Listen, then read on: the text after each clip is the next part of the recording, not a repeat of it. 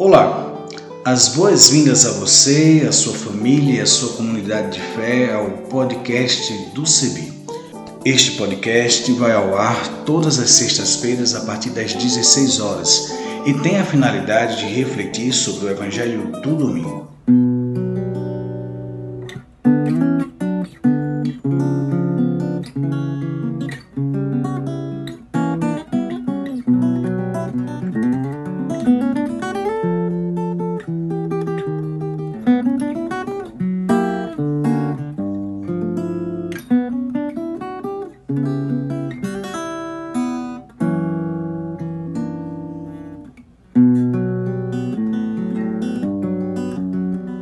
Irmãs e irmãos, para este domingo, o segundo domingo do Advento, a leitura do Evangelho é a leitura segundo a experiência da comunidade de Mateus, do capítulo 3, dos versículos 1 ao 12. Naqueles dias, apareceu João Batista pregando no deserto da Judéia. Convertam-se, porque o reino do céu está próximo. Já foi anunciado pelo profeta Isaías, que disse: esta é a voz de quem clama no deserto. Preparem o caminho do Senhor e endireitem suas estradas. João usava roupa feita de pelos de camelo e cinto de couro na cintura, comia gafanhotos e mel silvestre. Os moradores de Jerusalém, de toda a Judéia e de todos os lugares em volta do Rio Jordão iam ao encontro de João. Confessavam seus pecados e João os batizava no Rio Jordão. Quando viu muitos fariseus e saduceus vindo para o batismo, João lhes disse: raça de cobras venenosas, raça de víboras, quem ensinou a fugir da ira que vai chegar? Façam coisas que provem que vocês se converteram.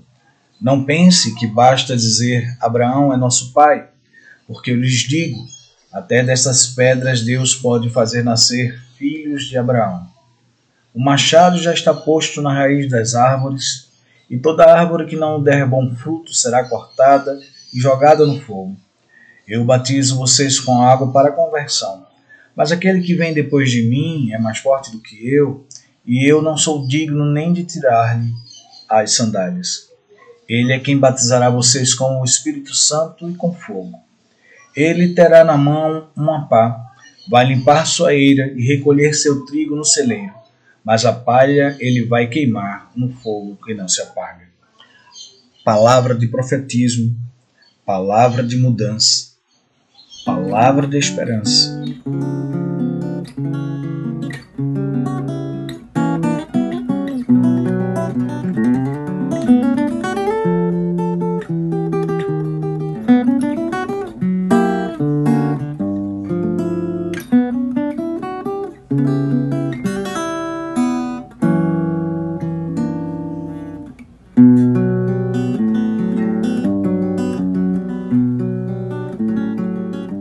Para o segundo domingo do Advento, a gente faz a seguinte pergunta: voz que clama no deserto?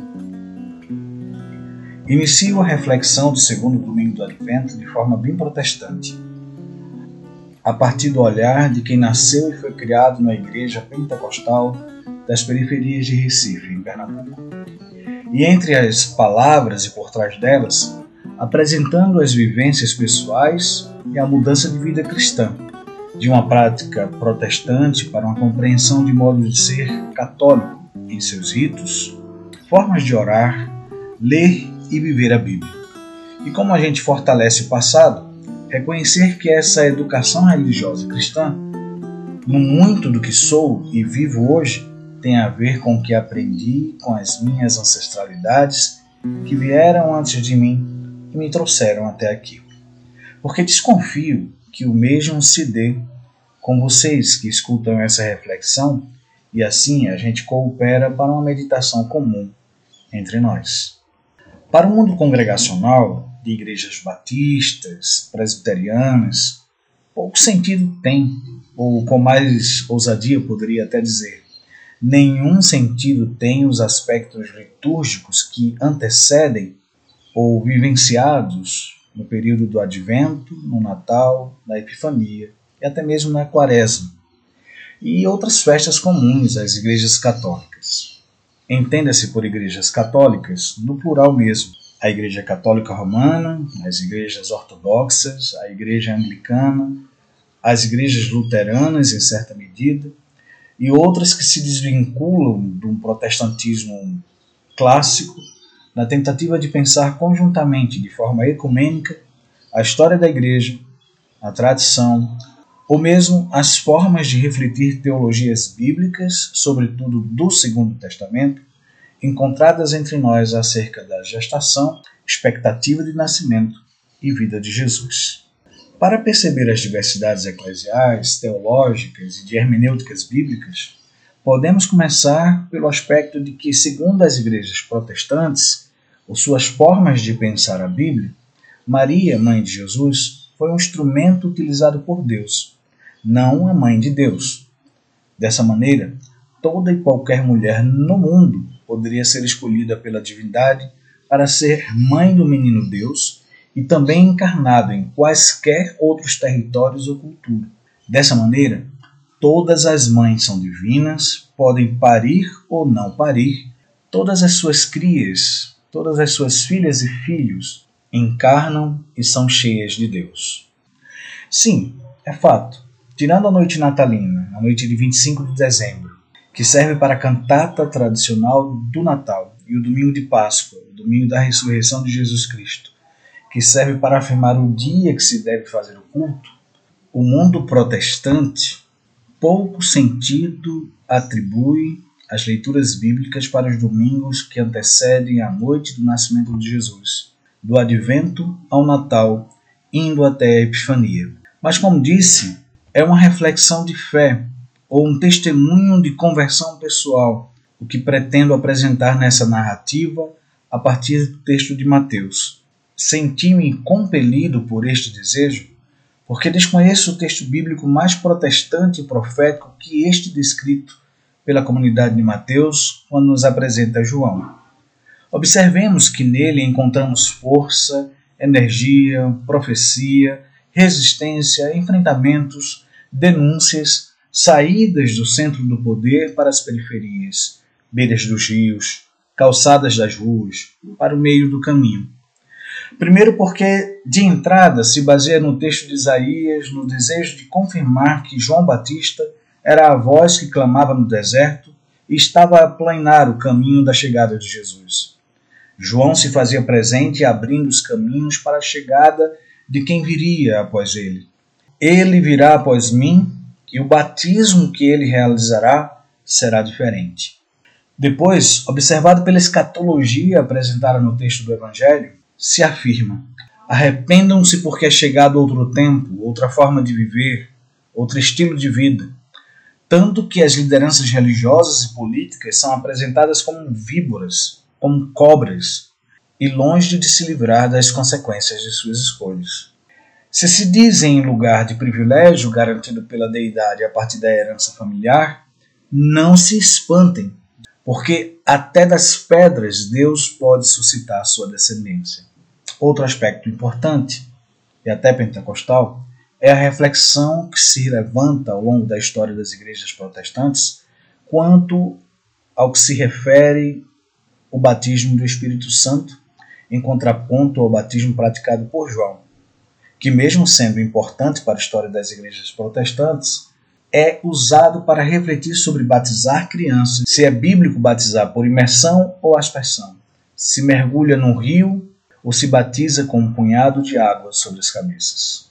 As igrejas protestantes, também no plural, afirmam que o primeiro batismo é sinal de arrependimento, de aceitar a Jesus como Salvador, e o segundo é a confirmação da conversão à fé em Jesus, e sinal de salvação, graça, doação divina por puro mérito e santidade, advinda da parte de um Deus patriarcal, que fortalece e reforça o poder, em detrimento das causas populares e dos povos que se juntam e se reúnem nas ruas, à beira dos rios, nas praças das cidades, em busca de garantia de vidas e de proteção a toda a criação divina.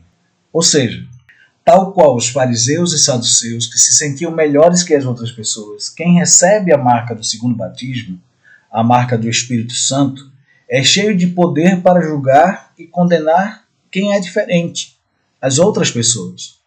Por isso que João o chama assim, raça de víboras e de cobras. Aqui a gente encontra um ledo engano hermenêutico, já que isso reforça a intolerância.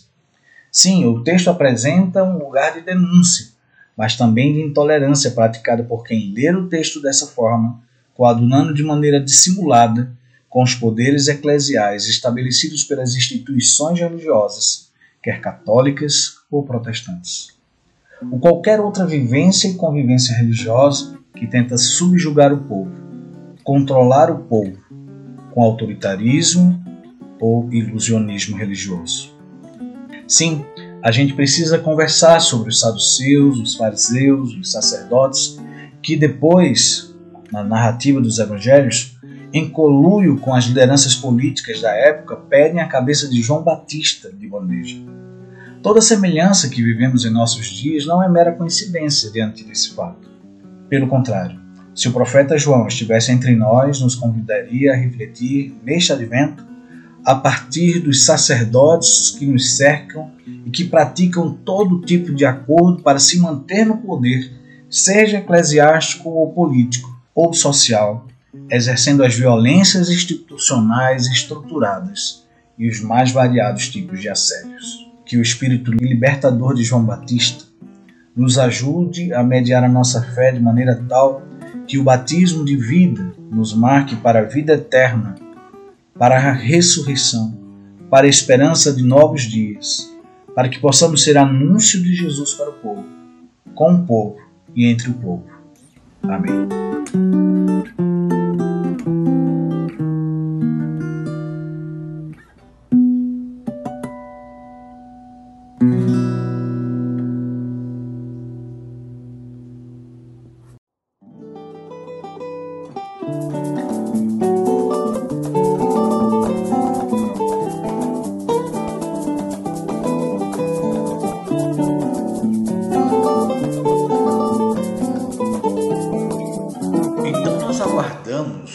As suas sugestões, colaborações, entre em contato conosco a partir das nossas mídias sociais, no Instagram, no Facebook, em nossa página na internet, cebi.org.br, por nosso telefone, entre em contato pelo 51 3568 2560 e pelo WhatsApp 51 99734 4518 e também utilizando a hashtag podcast do CEBI. Até o nosso próximo encontro. A trilha sonora que você acabou de ouvir é a canção Olha a Glória de Deus Brilhando, de Zé Vicente, e também a canção Desça Como a Chuva, da irmã Agostinha Vieira, interpretadas pelo violonista Remo Stockholm Jr., da cidade de Recife, Pernambuco, e o design sonoro desse podcast foi feito por mim, Isaías Torquato, e a direção geral é da Coordenação Nacional do Centro de Estudos Bíblicos, CEBI.